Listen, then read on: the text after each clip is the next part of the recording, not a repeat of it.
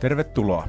Kuuntelet Pelastetaan strategiapodimme erikoisosiota, jossa käydään läpi strategiatyön vaiheet eli ymmärrys, näkemys, valinnat ja toteutus. Kunkin vaiheen ytimeen sinut vie Talentreen konsultointiliiketoiminnan johtaja Kaisa Stigel ja hallitusguru Mika Sutinen.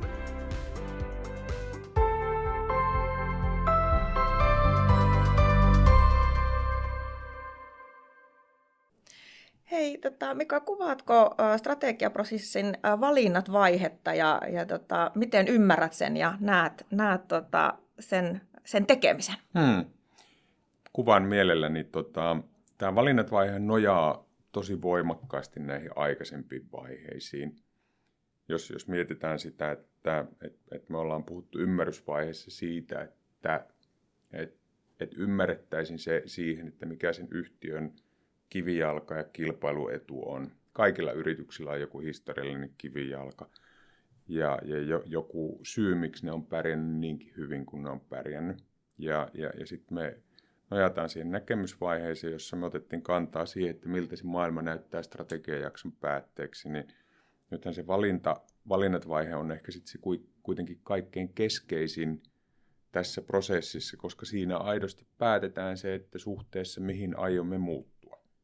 Että jos me ajatellaan sitä, että yksinkertaistettuna, jos ne pitäisi niin tiivistää tosi pieneen pakettiin, niin kysymys on siitä, että maailma muuttuu, miten aiomme muuttua sen hyödyntääksemme. Mm. Et, tai tällaisia klisee, että maailma muuttuu, me muututaan sen mukana, niin nythän me ei muututa passiivisesti, vaan me tehdään valintoja hyödyntääksemme sen muutoksen ja huolehtiaksemme sen, että me menestytään tulevaisuudessa. Niin mä oon kyllästymisen asti sanonut, että strategian suunnitelma menestyksestä tulevaisuudessa ja suunnitelma yleensä sisältää valintoja. Ja tota, joku on joskus kysynyt sitä, että onko strategian pakko sisältää aina niin kuin joku muutos. Mä oon sanonut, että ei, jos A, ympärillä oleva maailma ei muutu, kilpailijat ei muuta omaa toimintaansa ja asiakkaat ei muutu niin kuin omien preferenssiensä tai oman ajattelunsa kautta, mm. joka niin kuin vastaa siihen kysymykseen siitä, että nämä kolme asiaa, että ne ei muuttuisi viiden vuoden ajanjaksolla, niin se ei olisi mahdollista. Semmoista ei ole koskaan tapahtunut maailmanhistoriassa, eikä varmaan tapahtunut. Tota, Sitten ehkä semmoinen kysymys, että onko niiden valintojen myötä se muutos niin kuin itse tarkoitus, niin ei ole.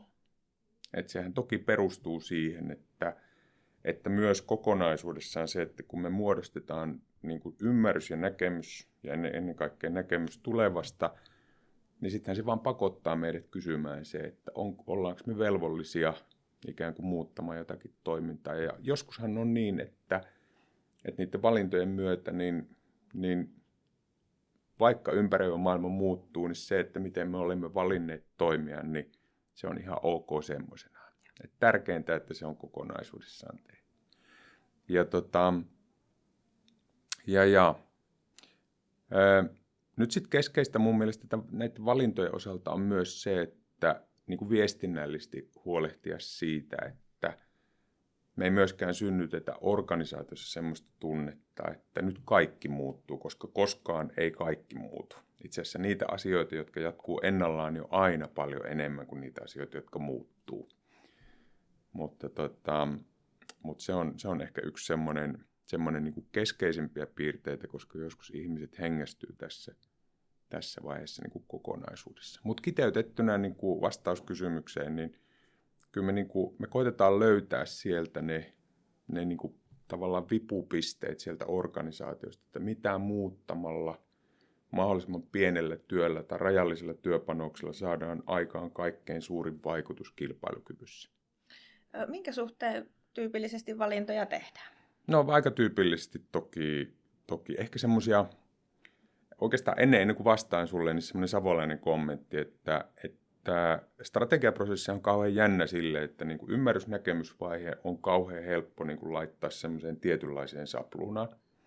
Tämä valinnat vaihe on kaikkein eniten sitä, jossa, jossa joudutaan niin kuin käsialaan tai improvisointiin sen takia, että se on niin voimakkaasti riippuvainen siitä, että mitä näissä kahdessa ensimmäisessä vaiheessa on, niin kuin, niin kuin, mitä on saatu aikaiseksi. Niin kuin monta kertaa itse sanon, että kun se valinnat vaihe alkaa, niin, to, niin se on vähän semmoinen, että, sai, et, et, et, kiitos ympäristö, saimme seikkailun. Et, et se, se on vähän niin, kuin niin että sit kun lähdet siihen, niin et välttämättä oikein tiedä, että miten se lopulta mm. niin kuin päättyy. Se, se lienee tälle niin kuin aika tyypillistä. Joo. Onko jotain vielä niissä valinnoissa, vähän tuossa jo kuvasitkin, mutta onko jotain sellaista vielä erityistä, minkä haluaisit sanoa, mihin kannattaisi kiinnittää huomiota? No varmaan, varmaan niin kuin se, että, että tota,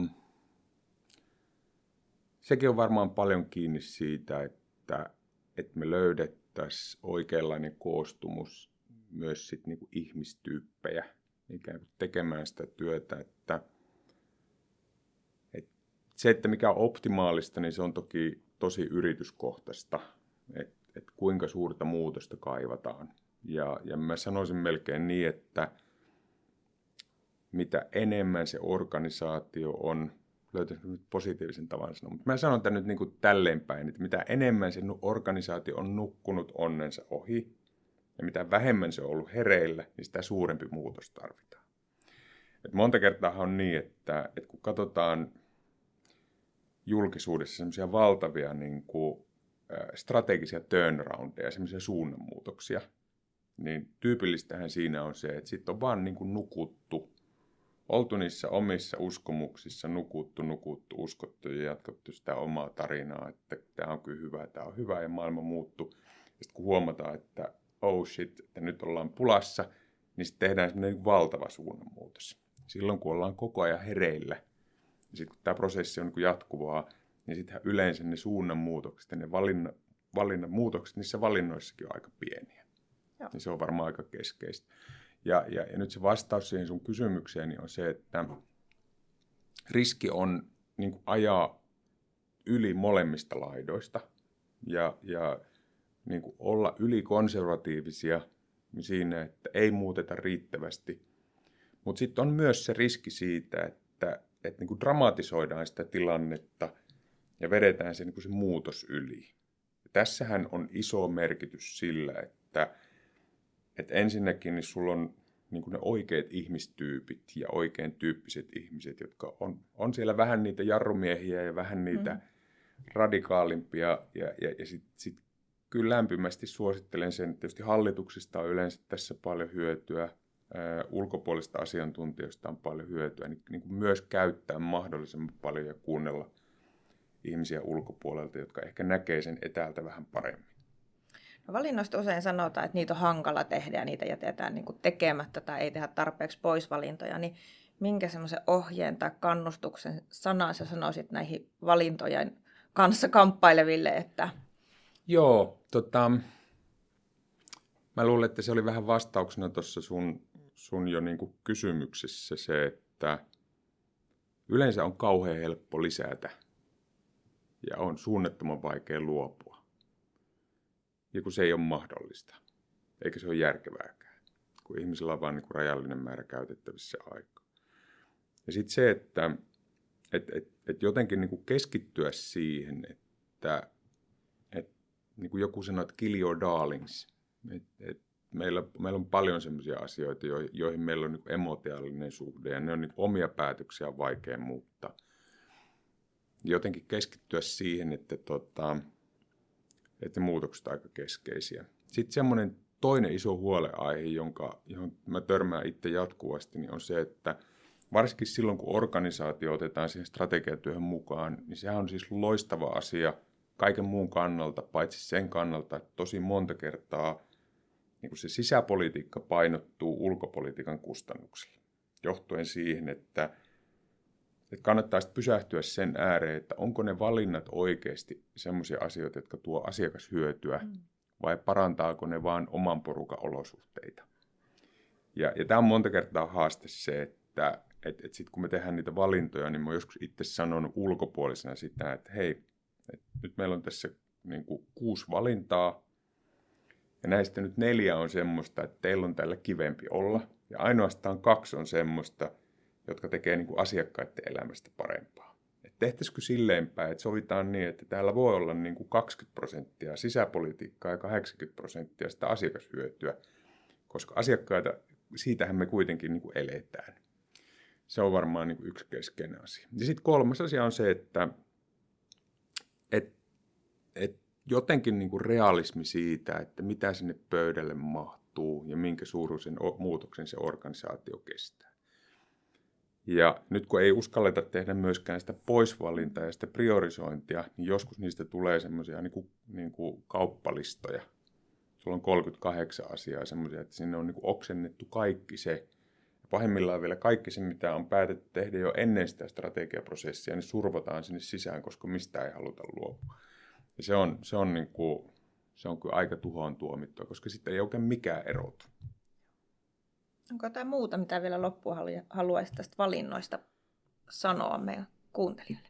Niin, kyllä se, kyllä se varmaan, varmaan tota, aika lailla keskeistä tässä on se, että, että jotenkin jos me hyväksyttäisiin se ajatus siitä, että, että strategiaprosessi on aina tavallaan päällä, ja sitten hyväksyttäisiin se, että silloin kun me tehdään niitä priorisointiin johtavia päätöksiä ja jotain jättää, jää ottamatta ikään kuin toimenpiteiden kohteeksi, niin, niin se vähän menisi silleen niin niin kuin meditaatiossa sanotaan, että tervetuloa ajatus, mutta ei nyt.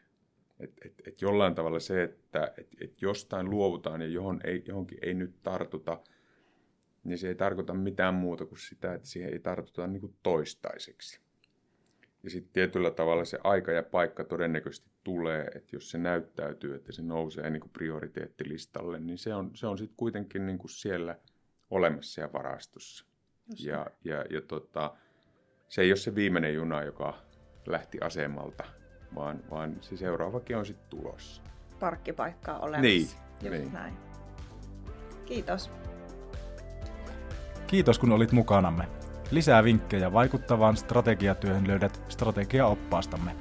Lataa se osoitteesta talentre.fi kautta lataa-strategiaopas.